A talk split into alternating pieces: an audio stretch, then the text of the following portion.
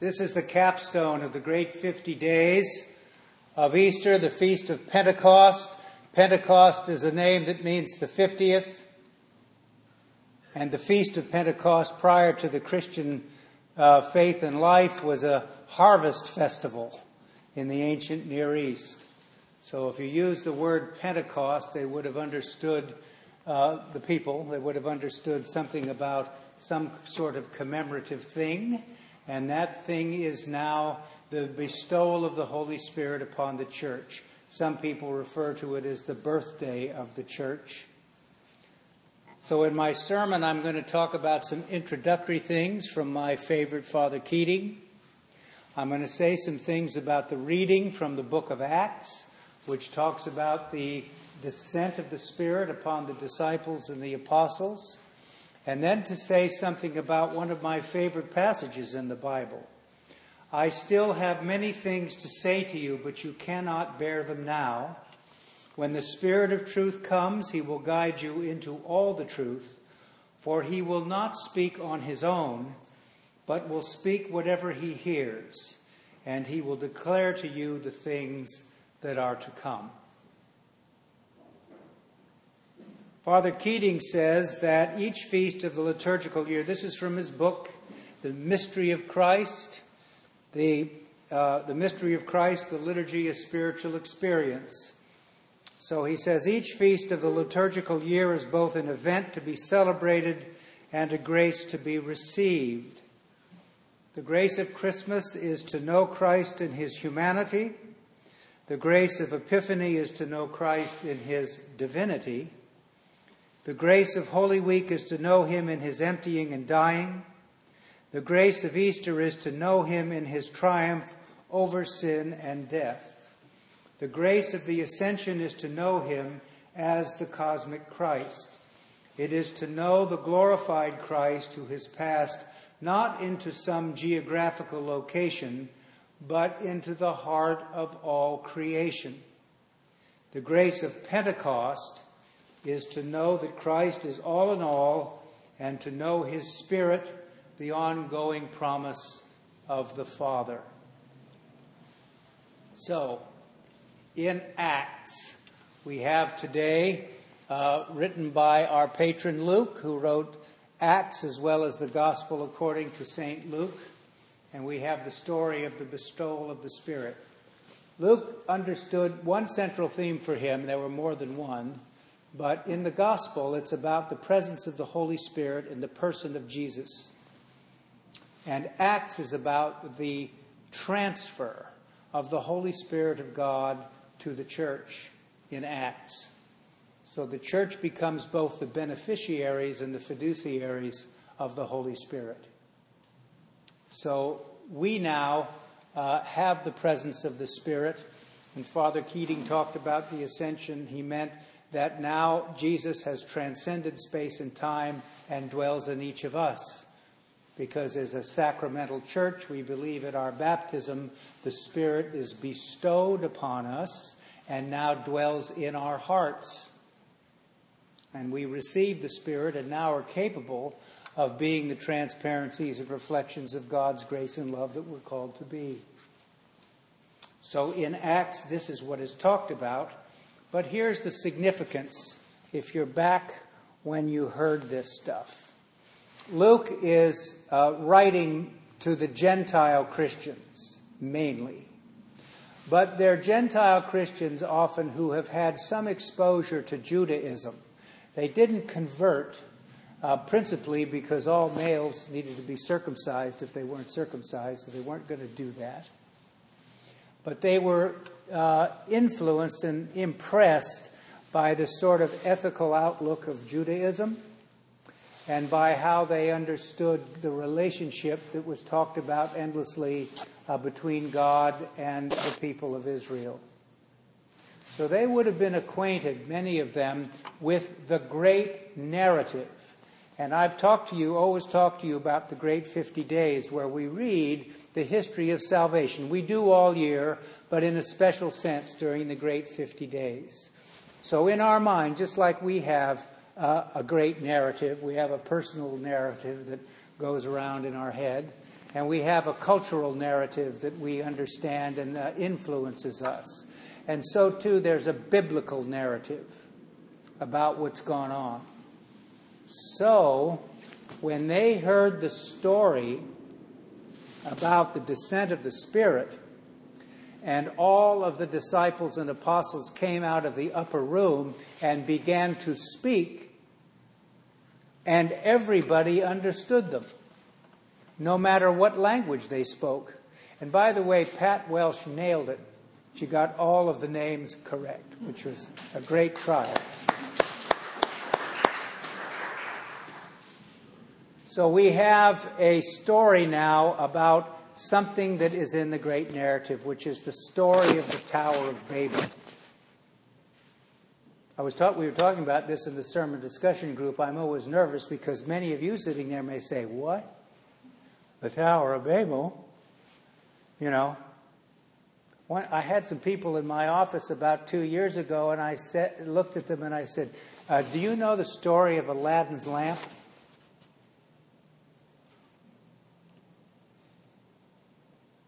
No.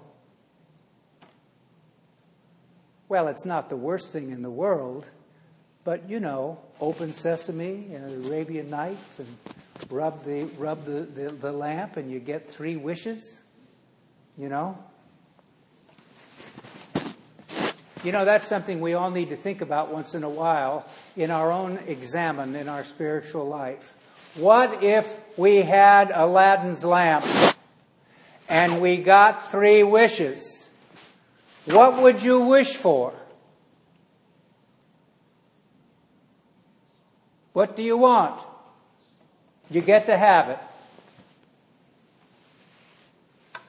In this case, the narrative is about the Tower of Babel, where people thought they'd build a tower. Actually, in archaeology, we've discovered these in Babylon and the ancient Near East. They're called ziggurats.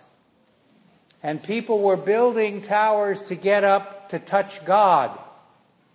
And they began to feel very proud of themselves in the story, in the great narrative. And so God confuses their speech. So they didn't understand one another. Well, it's a story in the ancient Near East, in one sense, about why do we have different languages? Why doesn't everybody speak the same language? It's just like in the story of Adam and Eve. Why do people wear clothes? Okay? It's one of the peripheral questions, but it's nonetheless in, in the biblical narrative. So, in symbolic terms, the bestowal of the Spirit reverses the consequences of the Tower of Babel. So the Spirit of God brings to the people of God, no matter how diverse and how disparate, clarity,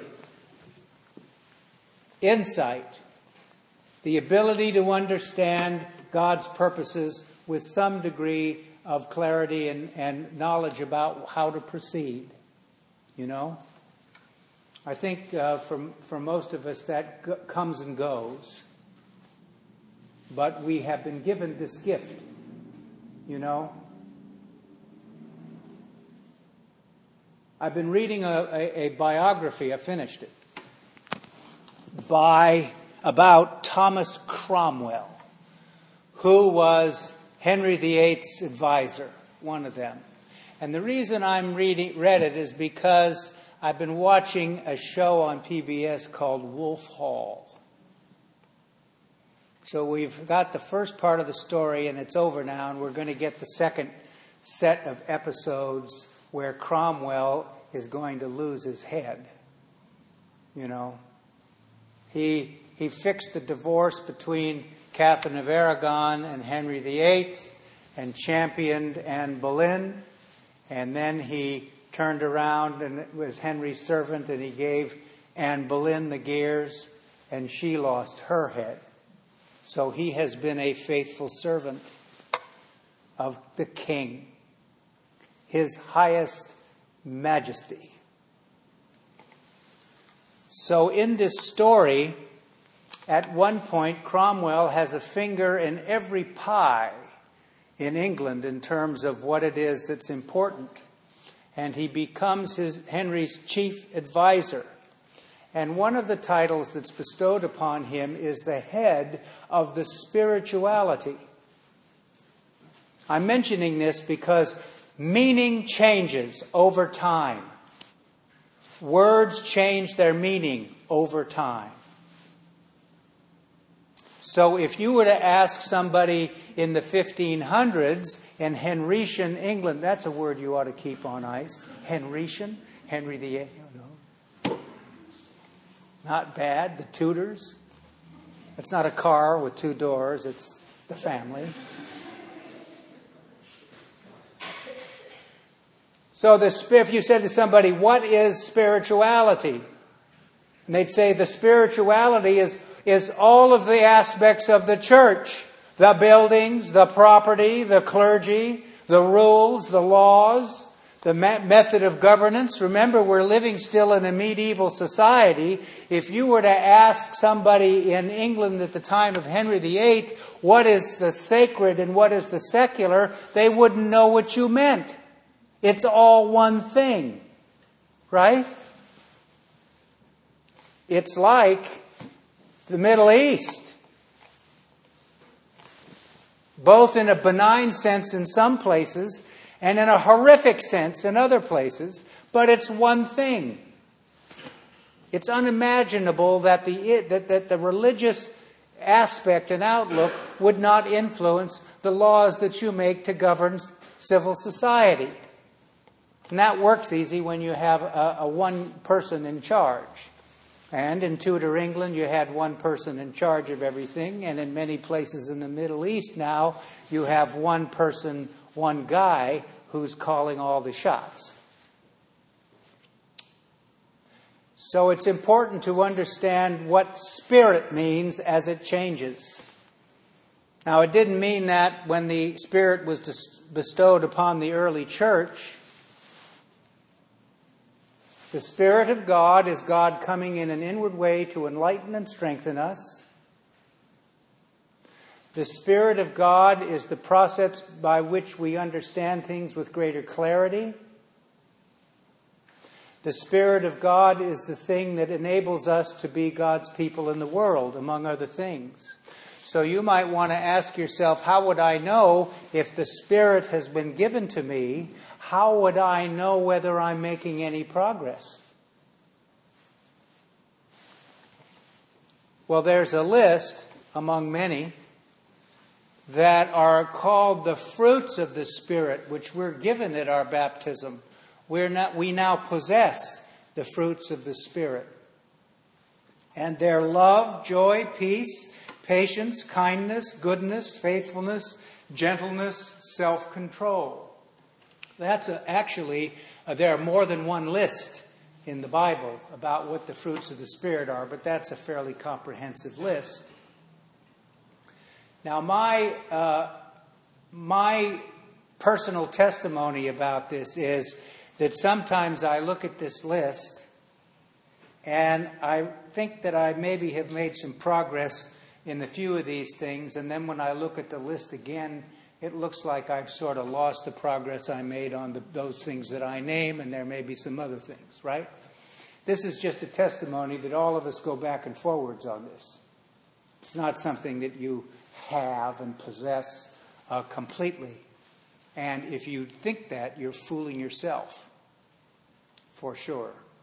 So this const- uh, constitutes, in some way, uh, a, a, source that we can use to uh, examine our spiritual life.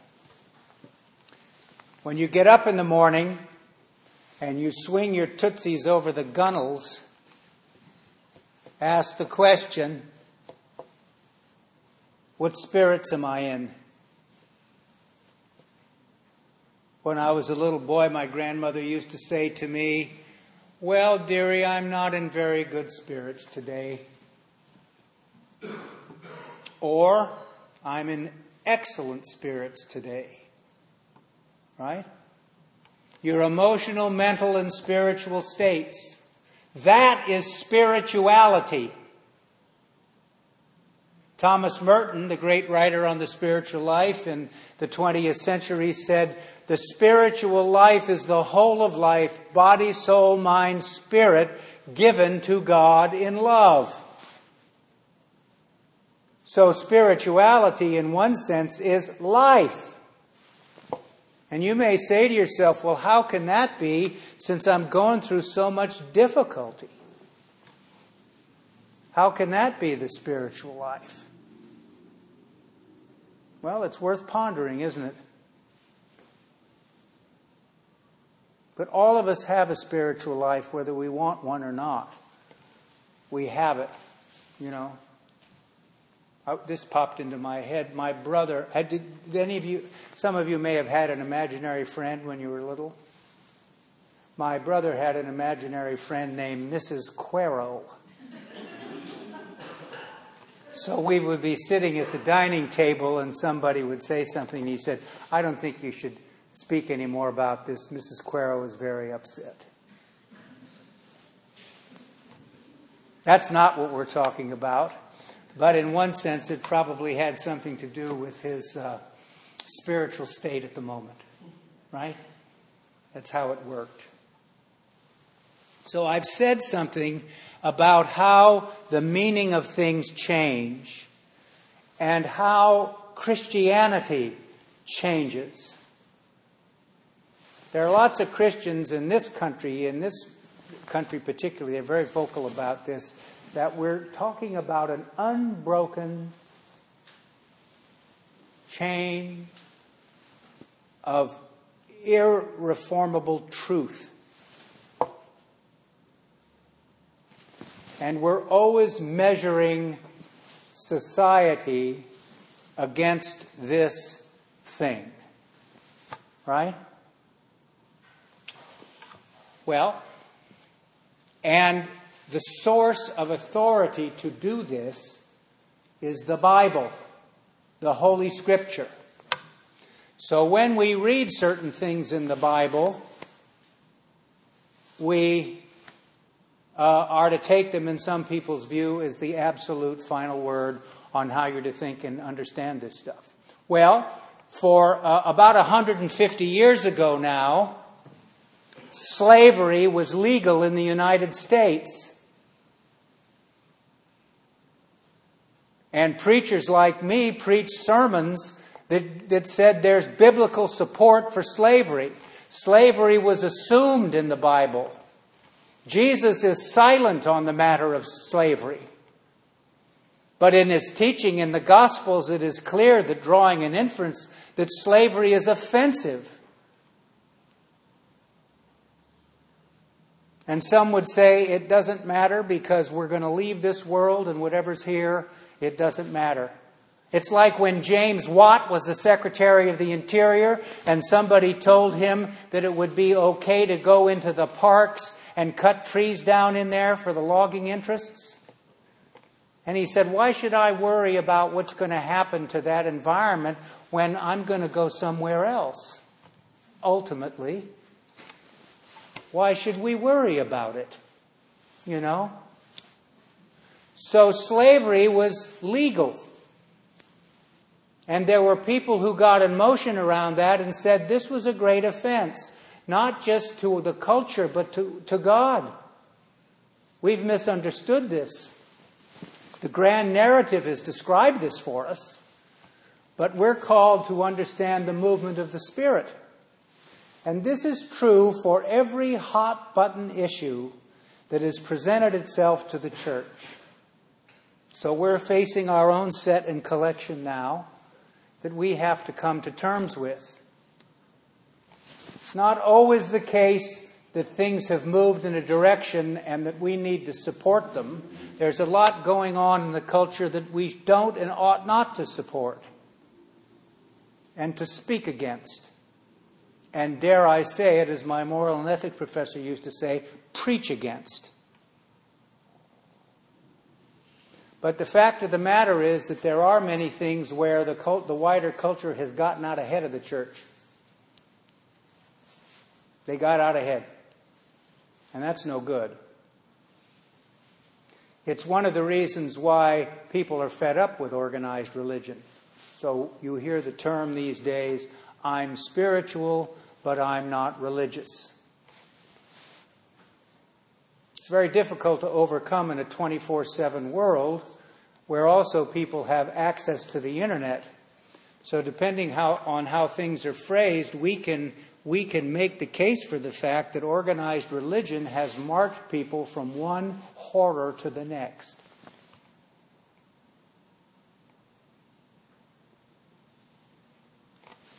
You would never know the child abduction and child molestation and all of the bad things that happen to children is the percentages of that have been reduced. You'd never know that from watching the media, right? So that's, that's not making a commercial case for the fact that we ought not to be ever vigilant and to name it when we see it, right?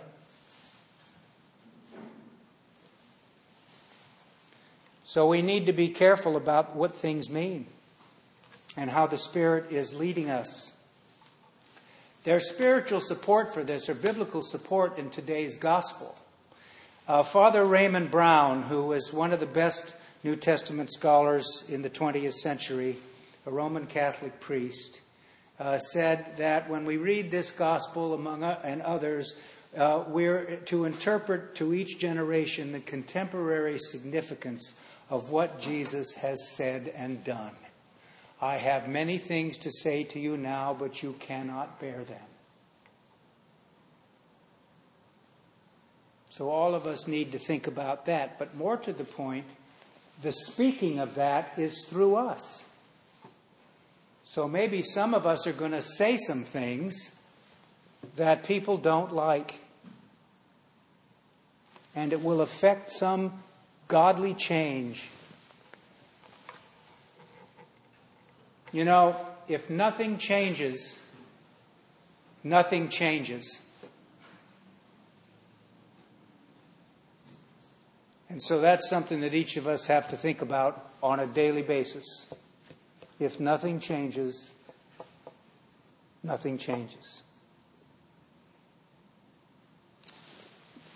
On a more positive note, think this week that uh, thank God for the fact that you're a possessor of the Holy Spirit of God, an instrument of the work of God in the world, that you can be a transparency and a reflection of God's grace and love. In fact, you're called to be. And that's where the good news is on the Feast of Pentecost. Amen.